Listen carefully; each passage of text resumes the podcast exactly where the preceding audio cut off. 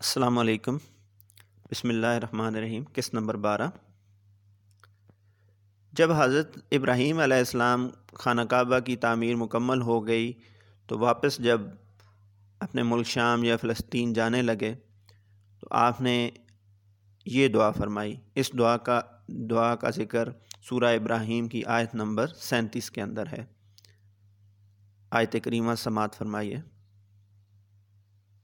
ربنا إني أسكنت من ذريتي بواد غير ذي زرع عند بيتك المحرم. ربنا ربنا ليقيموا الصلاة فاجعل أفئدة من الناس تهوي إليهم وارزقهم وارزقهم من الثمرات لعلهم يشكرون۔ اور ترجمہ ہے، اے ہمارے پروردگار، میں نے اپنی کچھ اولاد کو آپ کے حرمت والے گھر کے پاس ایک ایسی وادی میں لا بسایا جس میں کھیتی نہیں ہوتی۔ ہمارے پروردگار، یہ میں نے اس لیے کیا تاکہ یہ نماز قائم کریں۔ لہٰذا لوگوں کے دلوں میں ان کے لیے کشش پیدا کر دیجیے اور ان کو پھلوں کا رزق عطا فرمائیے تاکہ وہ شکر گزار بنے اچھا سیرت کی کچھ کتابوں کا جب مطالعہ ہوا تو میں نے یہ دیکھا کہ یہ اس دعا کو جب حضرت ابراہیم علیہ السلام پہلی دفعہ حضرت حاجرہ اور حضرت اسماعیل کو چھوڑ کے جا رہے تھے، اس وقت یا اس موقع کی مناسبت سے لکھا جاتا ہے۔ لیکن بہرحال ذہن میں کچھ اشکال یا کچھ اللہ تعالیٰ نے تجسس ڈالا، تو میں نے جب اس کو تفسیر ابن کثیر کے اندر دیکھا، تو وہاں پہ حضرت علامہ یہ فرماتے ہیں کہ اس سے پہلے یعنی سور آیت نمبر جو پینتیس ہے، جس کا ذکر ہم اس واقعے میں کر چکے ہیں، وہ آیت، وہ دعا اس وقت نبی حضرت ابراہیم علیہ السلام نے مانگی تھی، جبکہ اس دعا کا ذکر یہ ہے کہ جب خانہ کعبہ کی تعمیر ہو گئی اور اس میں ایک ذکر یہ بھی آتا ہے کہ اپنی کچھ اولاد کو۔ تو اس وقت جو ہے وہ حضرت اسماعیل علیہ السلام ہی آپ کی صرف اولاد تھے اور حضرت اسحاق جو ہیں وہ ان سے تیرہ سال بعد پیدا ہوئے تھے۔ تو یہ واقعہ کیونکہ اس کے بعد کا ہے، تو یہ یہ دعا جو ہے یہ حضرت ابراہیم علیہ السلام نے خانہ کعبہ کی تعمیر کے نو کے بعد فرمائی۔ اللہ تعالیٰ کی شان دیکھیں کہ اللہ تعالیٰ نے حضرت ابراہیم کی ان دعاؤں کو بھی بڑی مقبولیت عطا فرمائی۔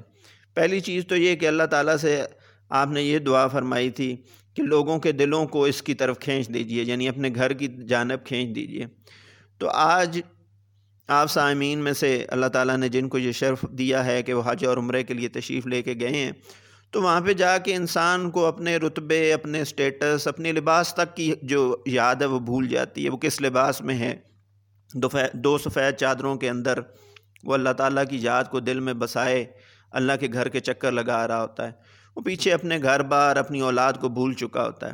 اور اللہ کی شان دیکھیے کہ جو ایک دفعہ ہو آتا ہے، اس کے دل میں یہ تڑپ اور بڑھ جاتی ہے کہ اللہ مجھے پھر لے جا، اللہ مجھے پھر لے جا۔ تو اللہ تعالیٰ نے ایسی اللہ اللہ نے اپنے خلیل کی ایسی اس دعا کو قبول کیا اور لوگوں کے دلوں میں ایسا اس کا گھر بنایا کہ اللہ کی شان۔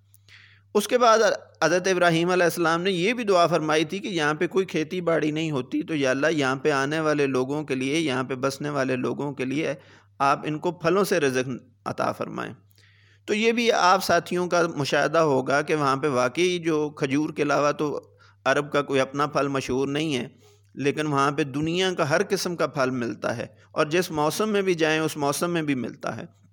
حتیٰ کہ اگر آپ کچھ عرصہ پیچھے چلے جائیں تاریخی لحاظ سے، جب سعودی عربیہ معاشی طور پہ اتنا استحکام میں نہیں تھا۔ لیکن اللہ تعالیٰ نے جو یہ پھلوں کی مقدار ہے، یا پھلوں کی نعمت جو ہے، یہ اس وقت بھی اللہ تعالیٰ نے عطا فرمائی ہوئی تھی۔